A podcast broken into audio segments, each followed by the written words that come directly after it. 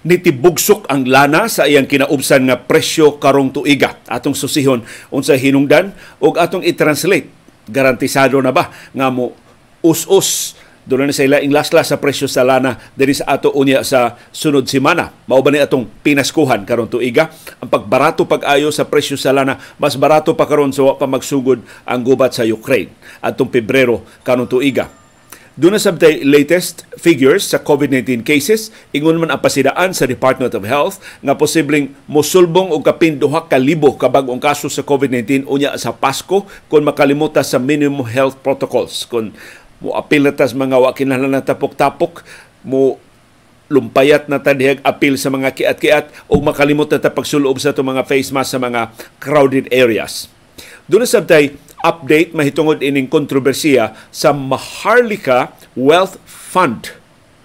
Gisusi sa mga ekonomista ang burokrasya karon sa Pilipinas hibaw mo unsa ila nakitaan dunay ahensya sa gobyerno karon nga makahimo sa trabaho nga gi-envision sa presidente o sa iya mga paryente sa kongreso nga mo himuon sa Maharlika.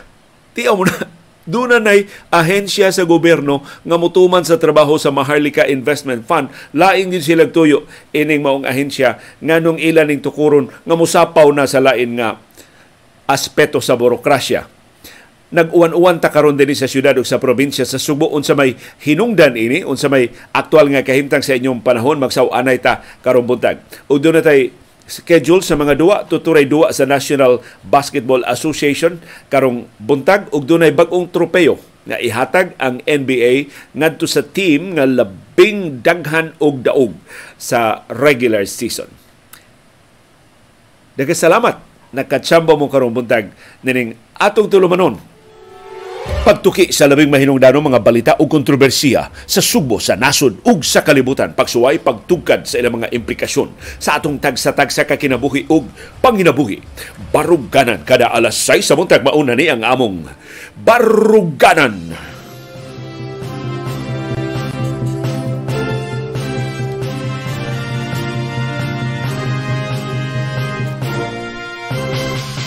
Live gikan diri sa Bukirang Barangay sa Kasili sa Konsolasyon. Kumusta ang inyong panikay-sikay sa pamahaw? Unsay kinakusgan ninyong putahe nga giandam para sa tibok pamilya sa inyong hopefully magkasaw mo og pamahaw dili magtibuaag nga dili pa intawon mag-abot ang tanang mga sakop sa pamilya pero tungod sa presyos trabaho, tungod sa kadaghan sa atong mga gibuhaton, sa kadaghan sa atong mga lakaw, sa kagrabe na karon kahuot sa atong kadalanan, barado ng daan ang atong trapiko na dugangan pagyud sa kadaghan sa atong mga bisita tungod sa Pasko ug sa umaabot nga bag-ong tuig. Makasabot kita ngano nga tagsa na lang in taon kaayo. Magkaabot ang mga sakop sa pamilya. Gibirata sa atong mas dinalian nga mga panginahanglan. Pero di nato kalimtan. Ha do na higayon nga magbanding ang tibuok pamilya. Unsay atong kahimtang sa panahon sa syudad ug sa probinsya sa Subo karong adlaw ang tibuok syudad ug tanang kalungsuran sa probinsya sa Subo, tibuok Kabisayan, hastang Metro Manila ug dakong bahin sa Pilipinas managsama ang atong kahimtang sa panahon karong adlaw.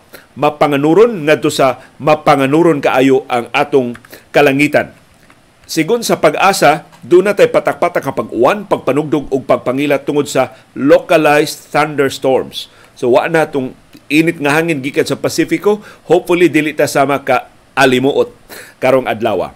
Pero gipasinan ta sa pag-asa og posible nga pagbaha og pagdahili sa yuta atul sa mga severe thunderstorms. Gabi dito mi sa isla sa Mactan, haskang uwana. Maayo pa kayong kahimtang sa panahon paggikan na mo diri konsolasyon, motong ni sayuta o programa kay gahapon, sus pagka mga pasado alas 5 sa kadlaw sa sa hapon kagahapon wa na. Sugod na ang totaligsik sa siyudad sa Lapu-Lapu. Hantod ni bundak ang uwan mutuang bundak na sab tuang bundak na sab. Mao nay kahimtang sa panahon dito siyudad sa Lapu-Lapu nga among naabdan. Pagbalik na mo diri sa konsolasyon perti siyang basaa sa among palibot diri sa konsolasyon. Nag-uwan ba sab mo kagabi hangtod na kaganinang kadlawon? Mao nay atong nasinati atong nakuha nga kasayuran gikan sa pipila nato nga mga viewers Ang latest thunderstorm advisory nga giluwatan sa pag-asa alas 4:47 ganin ang kadlawon uwanon ang silangan nga bahin sa Subo. Apil, la, apil na ang lungsod sa Argao sa habagatang Subo. Giuwan sab ang eastern portion sa Negros Oriental naglakip sa Gihulngan City. O kini nilungtad og mulungtad og usa ngadto sa duha ka oras. So posible hangtod ning higayuna nag-uwan-uwan pa ang pipila kabahin sa Subo. Alas 12.51 ang laing thunderstorm advisory nga atong nalilian ang giuwan ang siyudad sa Lapu-Lapu. So perting uwan na gyud sa siyudad sa Lapu-Lapu. Ang Bohol nag-uwan sa bang eastern portion sa Bohol naglakip sa mga lungsod sa Sierra Buliones, Duero, Hagna, northern portion sa Garcia Hernandez. Nag-uwan sab sa Negros Oriental ang northern portion sa Gihulngan City. Mausay nag-uwan kaganinang sayong kaadlawon. Unsay inyong aktual nga kahimtang sa panahon? Palihog ibutang diha sa atong comment box aron magsayranay ta sa aktual nato nga kahimtang sa panahon isumpay nato ining weather forecast nga giluwatan sa pag-asa. Og dili na ta maglangay adto na ta sa kinamaayuhang balita karong buntaga ang pagtibugsok sa presyo sa lana siyang kinaubsan nga ang ang karong tuiga. Sa in English pa, oil prices fell to their lowest settlement levels this year. Sa ato pa, mas barato ang lana karon kaysa wa pay gubat sa Ukraine. Naguba nang niatake ang Russia sa Ukraine sa buwan sa Pebrero karon tuiga, mas barato pa gyud ang atong presyo sa lana karon kung ikumpara sa Enero karong tuiga. Lowest levels this year ang nat tidluman sa atong presyo sa lana. Below $80 per barrel ang presyo sa lana sa world market karon. So perti na yung baratuha sa atong uh, presyo sa lana. Ug hinaot magkahulugan ni laslas na sab unya sa sunod semana. Although ang saktog yung pagkasulti dili pa. Di pa ta makasiguro nga dunay laslas sa sunod semana kay timan eh ikaduhang adlaw pa lang ni sa trading doon na pa'y nahibiling tulo ka adlaw, Miyerkules, Huybes o Biyernes. Ug ta kahibaw unsay mahitabo sa musunod nga tuto ka adlaw. Pero unsa may rason nganong nitibugsok man pag-ayo ang presyo sa lana sa merkado sa kalibutan ni kagiw ang mga investors. Way ganahang mopalit og lana. Kay tandugon kay sitwasyon, usa ka oras mosaka, pagkasunod oras oh, tidlom naman sab. Pagkasunod oras saka na sab. Pagkasunod pipila ang pasyunang mga oras tidlom, pagtapos sa training saka. Pipila ka oras saka, pagtapos sa training tidlom. So volatile ang presyo sa lana ni Kagyo. Dili ganahan nga musugal sa ilang kwarta ang mga investors. Murag ang Maharlika Investment Fund lang kung simbako madayon ni mauray musugal ining karong kuno mo invest ka ang tanan nimong nahibaw-an sa investment kinahanglan nimong papason og imo na lang kondisyonon imong una-una mura kag nagsugal. Wa nay siguro ang imong investment. Mapildi ba? Ma mudaog ba? Og wa jud kay control sa mga factors kay nagkalilain man, nagbinirahay man ang nagkalilain mga puwersa sa kalibutanong ekonomiya. Laing nakapaluya, nakapahib hagsa sa presyo sa lana sa world market mao ang makalilisa nga economic data gikan sa nagkalilaing kanasuran. Huyang ang ekonomiya sa China, huyang ang ekonomiya sa Europa. Ang Estados Unidos, doon na sa pagkahuyang iyang ekonomiya, although mas ligon ang ekonomiya sa Estados Unidos kaysa ubang kanasuran sa kalibutan, pero maapiktuhan manggod ang tibuok kalibutan kung magtakiang magtakiang ang ekonomiya sa China o sa Estados Unidos, mura og di nang kalakaw ang ekonomiya sa tibok kalibutan. Mo nagiingon sa atong katiguangan, mag-pneumonia gani sa higante nga mga ekonomi no dili mag-pneumonia. Mag sana magpislango ang dagko nga mga ekonomiya, mag-pneumonia kitang gagmay nga mga nasod sama sa Pilipinas nga nagsalig sa mas dagko nga mga ekonomiya sa Estados Unidos, sa China o sa Europa o sa ubang mas industrialisado nga kanasuran. Kumusta ang atong bag-ong mga kaso sa COVID-19? Malipayon ming mutaho ninyo nga less than 1,000 ang atong bag-ong mga kaso sa COVID-19. 883 ang bag-ong kaso sa Tibok Pilipinas nga gireport sa Central Office sa DOH. Na himo ni lima ka adlaw human sa lima ka adlaw nga sunod-sunod nga tagkapin sa libo ang atong bag-ong mga kaso sa COVID-19. So ni nihiyos ang atong mga kaso. Although kining numero ha weekend kini ha so sa ato pa mas gamay ra ang testing nga gipahigayon. Ug wa na contact tracing wa na na mauso dinhi sa ato sa Subo ug sa bambahin sa Pilipinas. Ang active cases ni tidlom ngadto sa 17,481 sa ato pa dulan lima kagatos ang naiban sa atong active cases kung ikumparar sa 17,907 atong lunes. Doon ay 20 kapatay nga gireport ang Department of Health sa masanaanan why detalye kanu saan nga matay ang mga biktima. Ang di maayong numero ni Saka ang atong positivity rate ngadto sa 12.6 sa ito pa mas paspas o mas lapad ang tinakdanay sa tibuok Pilipinas ni Hiyusab ni Us-Us ang mga kaso dito sa Metro Manila ngadto sa 315.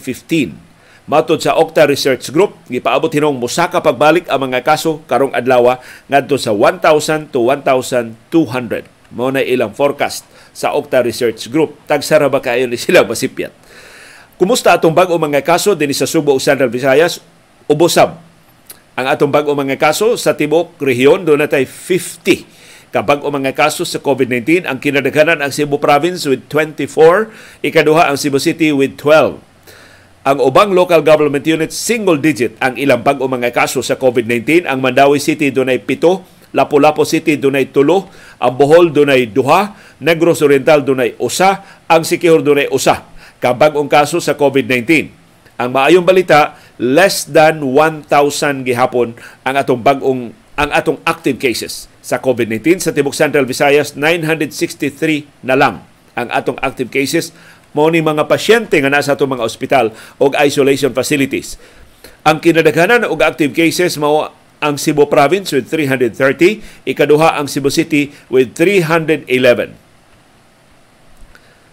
Ang Negros Oriental 103 The rest of the local government units, double digit, single digit ang ilang active cases. Ang Mandawi City dunay 78, Lapu-Lapu City dunay 53, ang Bohol dunay 83, ang Sikihor dunay 5 kabag-ong kaaktibo nga mga kaso sa COVID-19. Nipasidaan ang Department of Health nga karong umaabot nga pagsaulog nato sa Pasko ug bag-ong tuig uso man ang mga Christmas parties nag-Christmas party na gabi ang Maribago Blue Water. Haskang nindutang manayaw, gimingaw og sayaw ang mga trabahante sa Maribago Blue Water. Kay duha ba sa katuig na perting mingawa sa atong industriya sa turismo. Dinhi sa Subo ug sa tibuok Pilipinas. Ug sa tibuok kalibutan. Karon nakasugod na og bawi ang atong industriya sa turismo ug naamag ang katami sa pahiyom sa mga trabahante o sa mga tagduma sa Maribago Blowwater sa ilang Christmas party uh, kagabi. Matod sa Department of Health, di gani ta magbantay atol sa atong mga Christmas parties musulbong pagbalik ang atong bag-o mga kaso sa COVID-19. Ang projection sa DOH mo abot og 2,200 ang daily COVID-19 cases atol sa holiday season kung makalimot ang publiko sa minimum health protocols. Pero nagsukuhay man ni ang pasidaan sa Department of Health. Wa siya kahibaw nga ang gobyerno mismo, ang administrasyon mismo ni Presidente Ferdinand Marcos Jr. mo inilibkas sa minimum health standards. Unang gitangtang ang lagda batok physical distancing Naghuot naman taron. Og balik sa atong mga sakyanan pamasahero, abli, abli na 100% ng abli ang atong mga restaurants, ang atong mga bars, ang atong mga shopping malls, ang atong mga lugar nga tapukanan sa mga tao. O karong bag-o gilibkas nato ang panginahanglan sa face masks. Ma-outdoor man, ma-indoor areas man, wa na requirement, voluntaryo na lang ang pag-face mask. So, pero palihog, dasunan gihapon nato ang Department of Health, dili ta mutangtang sa atong face mask sa crowded areas. Kana maghuot na gid pag-ayo. Taod gid tag face mask. Or di ta mo appeal sa wa kinahanglan ng mga tapok-tapok. O mutabang tag padlong sa mga kiat-kiat. Congratulations sa atong brand new nga mga OTs, mga occupational therapists. Gi-release na sa Professional Regulations Commission. Ang resulta sa board examination, sa licensure examination, 50% ang nakapasar sa mga nikuha sa pasulit sa OT. So lisod ni ang occupational therapist ang nakangilngig. Graduado sa Veles College sa Cebu City ang number one sa board exam sa licensure exam sa occupational therapy nga gipahigayon Disyembre karong buwan na karong tuiga. Si Lindy Zalan Jimenez Aviles graduado sa Veles College mo'y number one mo'y top notcher sa board exam. Ug wa siya mag-inusara. Dunay laing upat ka mga graduado sa mga kolehiyo ug universidad dinhi sa Subo ang mga top notcher sub. Naapil sila sa top 10. Si Angelica Gabiana Sanchez taga Cebu Doctors University mo'y number 2 as kagilngiga. Ang Subo number 1 ug number 2 sa OT licensure exam atong gikuha. Si Shannon Luis Navidad Villas, taga Veles College, number 7. Si Dorothy Ramirez Dison, taga Veles College, number 9. O si Earl Joshua Laugo, taga Veles College, number 10. As kang ilngiga sa Veles. sa lima ka mga top notchers, upat ang Veles, usa ang Cebu Doctors. Congratulations sa atong brand new nga 241 ka mga OTs, occupational therapists. Sila nakapasar sa 484 ka mga examinees. Ato pa 50% ang passing percentage. Lisod kining maong pasulit. Lisod ang trabaho sa occupational therapist pero dako kay imong kapuslanan sa pag preserbar sa kahimsog sa atong katawan. Good luck sa inyong pag-practice sa inyong mga profesyon. Arinata sa Maharlika Investment Fund unsa may latest murag ang nagsige yung dupa sa Maharlika Investment Fund mao ang mga Marcos. Dili tanan kay si senador Amy Marcos ni question man sab ini. Ug ang ilang mga aliado diya sa House of Representatives ang ilang kinakusgang itoy ato lang taguod sa nga Joey Salceda mao na lay nagdupa-dupa gikan sa mga ekonomista ngadto sa taga-akadim ngadto sa mga abogado ngadto sa mga kanhi mga opisyal sa gobyerno wa gid sila nakita ang kapuslanan sa Maharlika Investment Fund. Ang labing uhing ni tingog batok sa Maharlika mao ang kanhi NEDA Secretary General nga si Shilito Habito.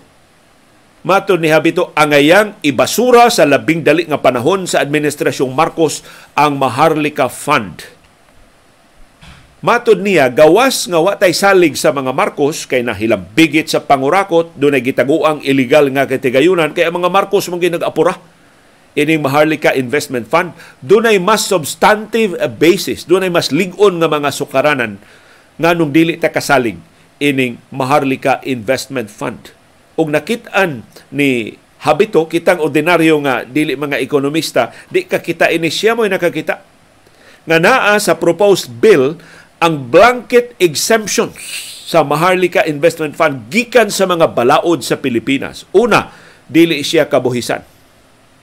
Ikaduha, dili siya mahimong pahamtangan sa mga balaod sa transparency o sa good governance.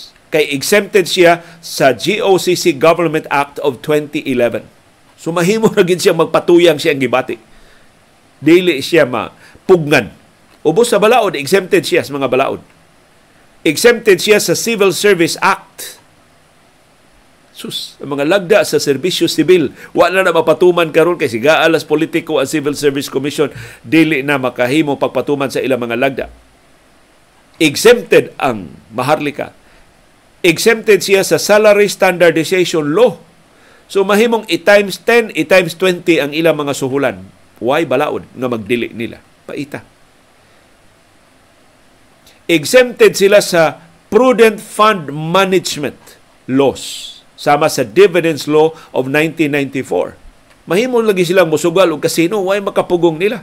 mahimo silang appeal og Ponzi scheme, pyramiding scheme. Why makapugong nila? Kay bisan unsa nga mga investment opportunities mahimo nilang apilan so mahimo ra yung mailad ang atong kwarta ining Maharlika Investment Fund exempted sila sa fair competition laws sama sa Philippine Competition Act. So unsan malibalaod nga makadot sa Maharlika Investment Fund? O kana ha? Wa pa gani kasugod i-exempt na nimo sa tanang mga balaod of fairness and transparency and accountability kuyaw. Kanang maong ahensya. Matod ni Shilito Habito, ang Maharlika Fund nakalapasab sa mga principles of fiscal prudence. Maayong pagduma sa kwartas katawhan. Additionality. Kada bang mahimong as you go along, oh, ako sa niha, makahimo sa ko ani ha, murag magpatuyang na sila sa ilang gibati, unsa nilang masud sa ilang bakukang, mahimo ra gyud nilang buhaton nga way balaod nga bugukod nila. Makalapas sila sa lagda sa Social Pension Fund solvency. Kanang atong paningkamot nga dili intawon mapildi ang pundo sa SSS o sa GSIS para sa mga pensioners, para sa retirement sa mga sakop. Gilap, gilapas na sa Maharlika Fund. Gilapas sab sa Maharlika Fund ang Central Bank Independence. Iyan namang gibutan ang Bangko Sentral. Supposedly, ang Bangko Sentral dili kahilabtan. Ang Bangko Sentral imong pasagdan aron nga independente siya nga mo tabang manalipod sa itong nasudong ekonomiya labi na karon nga tandugon kaayo ang kalibutanon nga sitwasyon. Pero ang Bangko Sentral iyang gisugo amot mo diri ha unya gi-specify pagyud ang kwarta nga iamot unya kuhaan ninyo sa 10% sa remittances sa overseas Filipino workers so iyang gi compromise gilapas ang independence sa Bangko Sentral and of course gilapas ni ang mga lagda sa good governance makapatuyang. Mahimo sila magtudlo og ilang mga kronis aron palingkuron diha og silduhan og pertindagkua. Why makabuot nila? Why arang nila? Matod ni Silito Habito, wa sab siya nakita ang panginahanglan og added value sa pagtingob sa pundo gikan sa nakalilain nga mga bangko o financial institutions sa gobyerno sa Pilipinas, Land Bank, Development Bank o ang mga pension funds sa GSIS o sa SSS. So ingon si Silito Habito, wa na kinahanglana. o wa say madugang nga kwarta kung imong tingbon sa usa lang ka ahensya. Kining maong mga institusyon do na nay mga professionals nga nagmanage sa ilang pundo. Mabiton dagko kay sweldo na taga SSS o taga GSIS.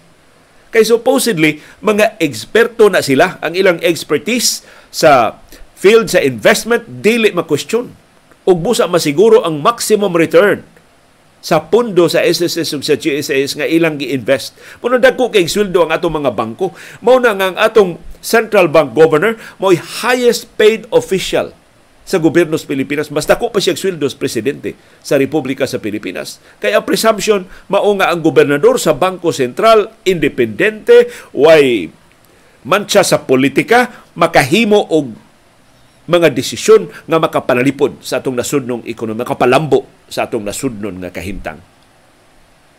Unya, imong sapawan, unya sila ra gihapon ang muduma sa uban nga mga ahensya. Unsa may value added ana? Ang pagtingob sa pundo mo resulta lang hinuon sa vulnerability o sa risgo sa gipasidaan sa atong katiguangan sa pagbutang sa itlog sa usa lang ka basket. Gitingob nimo ang pundo, igkapurdo yan ang pundo ha, bangkaruta ang tanan. Kay natingob man. Sumato ni Silito Habito ang pagpugos sa Land Bank of the Philippines ug sa Development Bank of the Philippines sa pagbutang sa ilang pundo sa Maharlika Wealth Fund dili makamugna og bag-ong wealth. Dili makadugang sa bili sa kwarta. Maura gihapon ang kwartaha. Ang madugang mao ang gasto. Nagtuyok-tuyok ang imong pondo pero kay do naman kay bag-ong burokrasya, magtukod man kag bag-ong kompanya nga tawgon nimo Maharlika Sovereign Wealth Company unya ang suhulan exempted sa salary standardization law, maibanan ang kwarta tungod sa katambok sa suhulan. Do naman ay opisina So magtukod na sa tagbagong opisina, mangabang na sa tagbagong building, mamalit na sa tag aircon, mamalit na sa tag mga computers. So, so ang pagdagan sa sa opisina kun way mga office equipment and supplies. So madugangan hinuon ang atong gasto. O madugangan ang kahigayunan sa kawat. Kung tukuron ang Maharlika Investment Fund. Matod ni Silito Habito, makiangayon kining protesta sa mga sakop sa SSS o sa GSIS nganong gihilabtan ang ilang pundo nga ang bugtong katuyuan sa SSS o GSIS maura man ginunta ang pagsiguro sa maximum return. Aron kana maong pundo mulungtad og mas dugay maka finance sa retirement sa iyang mga sakop. Sa pagkakaron ang SSS o ang GSIS ni report ang ilang actuarial life. Sa pa ang lahutay sa ilang pundo 40 to 43 years. Na para sa SSS o sa GSIS, source of pride na na nila. Pero yung si Silito Habito, ubos na sa international standards. Ang international standard sa mga retirement funds, kinahanglan nga 70 anyos ang actuarial sustainability. So katunga ra sa kalibutanon nga lagda sa lahutay sa mga pension funds. Sa pikas nga bahin, ang paggahin og pundo gikan sa Bangko Sentral ng Pilipinas o sa ubang mga government corporations ngadto sa Maharlika Fund makaiban sa Constitutional Monetary Policy of Independence sa Bangko Sentral ng Pilipinas. Gigarantiyahan na sa konstitusyon nga ang Bangko Sentral independente gikan sa administrasyon, gikan sa mga politiko o kung imo nang hilabtan ang kwarta o ang independent sa Bangko Sentral, maibanan ang katakos sa Bangko Sentral ng Pilipinas pagpalalipod sa atong nasudnong ekonomiya, labi na sa nahitabo karon nga kaguliyang sa nagalinbahin sa atong kalibutan. Sa laktod niingon si Silito Habito, ang Pilipinas way sobrang nga pundo nga mahimo niyang duwa-duaan. Mahimo niyang isugal og risgo kaayo nga mga investments ang nahuptan sa Pilipinas karon dili surplus funds kundi excess debt. Nagsubra nga utang og persistent trade deficits. Nagsigi og kaalkansi ang atong nasudnong ekonomiya. Wa tay surplus alkansi pagani hinunta. Utangan ta og perting dakuas utang. Pila ganito ang computation sa mga ekonomista sa utang sa kada Pilipino? 133,000 Hasta mga bata bag upang nangataw, utangan na og 133,000. Hasta tang perting rabanita na to at katilaw anang mga gipangutang sa atong gobyerno, kitang tanan kada usa nato why exempted utangan ng daan og 133,000. Imong bata mo pa ipagpa-enroll og kinder, utangan na na og 133,000. Ingon ana kadako ang utang gikontrata ni kanhi presidente Rodrigo Duterte gisamutan ni Presidente Ferdinand Marcos Jr. kitang tanan mo magbaguod pagbayad anang utanga karon pun-an nila og laing palasunon gitawag pag nilang maharlika ang terminos pangilad ni Presidente Ferdinand Marcos Sr. nga mao iyang unit mo ingan sa iyang unit sa gubat batok sa mga Hapones pero pag imbestigar sa US Army bakak diayong dako Og ni ay mas pait nga kamatuoran nakit-an ang atong mga ekonomista nga nagtuon sa atong burokrasya. Gikinahanglan ba tinuod ang usa ka specialized body aron nga may muduma sa investments nga himuon sa atong nasod? Kay mao may ilang justification. Yes, mo invest ang SSS, mo invest ang GSIS, doon investments ang mga bangko, mo invest ang Bangko Sentral, pero kinahanglan gyud ta og ahensya nga mo sentro gyud wa nay laing giatiman pag-invest na lang gyud sa atong kwarta. Aron mas dako pa gyud ang atong kita. Unsa mo unsay nahibaw-an sa mga ekonomista? Duna nay ahensya nga gitahasan ana. So duna day ahensya karon ang gobyerno nga ang trabaho maura gyud ang pag-invest. Unsay mga investment opportunities iyang tan-awon dito. Iyang ad, mububo siya puhunan dito. Unsay ngan ining maong kompanya National Development Company, NDC. Naana sa atong burokrasya. Ang NDC makatuman sa plano sa mga Marcos pagtingob sa atensyon pagpangita og mga investment opportunities nga di kinahanglan magbutang taglaing kompanya di kinahanglan musapaw taglaing tambok sa atong burokrasya ang NDC maka-issue og bonds pag-finance og mga proyekto sa gobyerno wa na kinahanglan nga kuhaan og kwarta ang ubang ahensya do na natay ahensya nga naghimo ana. So akong gitan-aw ang website sa National Development Company. Ug mao ni ang ilang tahas sa ilang website nga ilang gisuwat sa ilang website. We are committed to fulfill NDC's vital role in the overall economic development of the country. We advocate excellence, teamwork, and accountability to advance the interest of our stakeholders. We will invest in our human capital as it is our most valuable resource. Ug mao isulti sa mga ekonomista, kung gusto kang mo invest, invest in our people. Edukaha ang atong mga bata, himo ang mas himsog ang atong katawhan, ang atong human capital mo labing bililho nato nga katigayunan sa Pilipinas. Kay kung ayuhon nimong edukasyon sa mga bata, igdag ko ana ang value added ang economic opportunities nga ilang mamugna, ang bag-ong kalambuan sa Pilipinas nga ilang makabot, ma-multiply many times over ang imong investment sa ilang edukasyon. Pero gipasagda na to ang edukasyon sa mga bata. Gipasagda na to ang public health. Na sigon sa NDC, mauti aling di ganahan ang Marcos administration sa NDC. Kay para sa NDC, ang pag-invest sa human capital mo'y labing maayong opsyon ining gobernohan. Ug pag matuod ninyo nga existing kining maong ahensya, akong kitanaw kinsa may mga tagduma ining ahensya karon. Si Attorney Roel Mabasa, mo'y Assistant General Manager, Corporate Support Group. Si Saturnino Mejia, Assistant General Manager, Special Projects Group. Si Attorney Jenny Flor Santiago Lumbang, Assistant General Manager, Asset Management Group o si Joyce Ann Alimun, Department Manager 3, Finance and Administrative Division. Ug doon na sila governing board, gitawag og NDC Board of Directors. Ug kaila mo nila. Naguna ang chairman sa Board of Directors sa National Development Company, si Secretary Alfredo Pascual sa Department of Trade and Industry si Felipe Medalla, Governor sa Bangko Sentral ng Pilipinas. Benjamin Diokno, Secretary, Department of Finance. Rafael Perpetuo Lotilla, Secretary, Department of Energy. Maria Antonia Yulo Loisaga, Secretary, Department of Environment and Natural Resources. Alberto Rumulo, Chairman, Development Bank of the Philippines. Undersecretary Seferino Rodolfo, Managing Head, Board of Investments. Amina Pangandaman, Secretary, Department of Budget and Management. Felicissimo Nasino Jr., Representative sa Private Sector.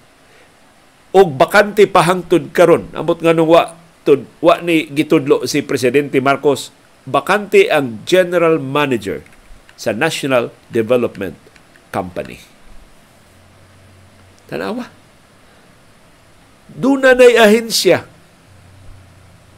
nga gitugyanan pag-invest sa atong kwarta, di na kinahanglan Manuel do tagbago, di na kila magtukod tagbagong opisina, mo gasto tagdugang para sa additional layer sa burokrasya, pero gusto gitag maharlika investment fund.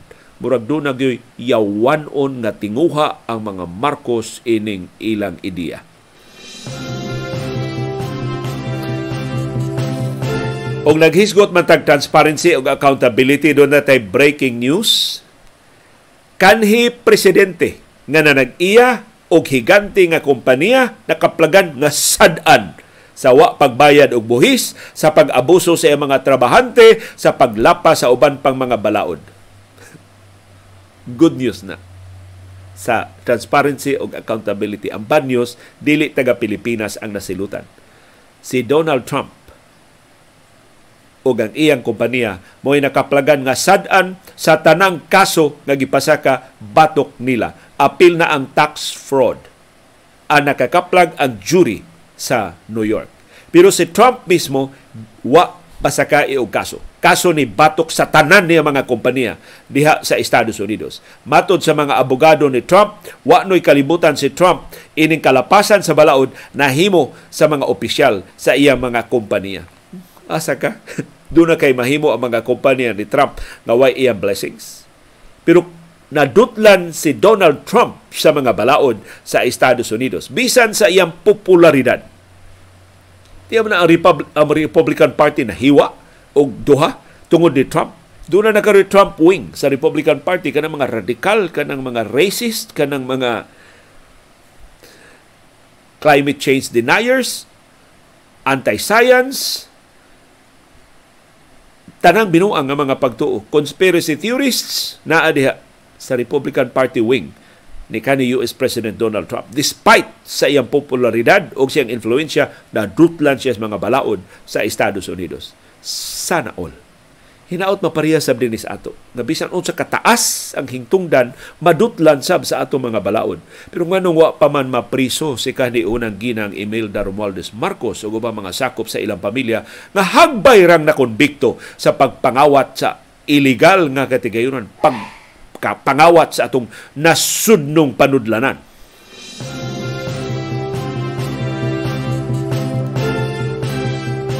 O garon di kay bugat inyong paminaw karong buntaga ani ana ang atong mga sports updates tuturay duwa sa National Basketball Association karong adlaw alas 8:30 karong buntag Los Angeles Lakers manung sa Cleveland Cavaliers. Sa ato pa si LeBron James manung sa iyang karaan nga team sa Cleveland.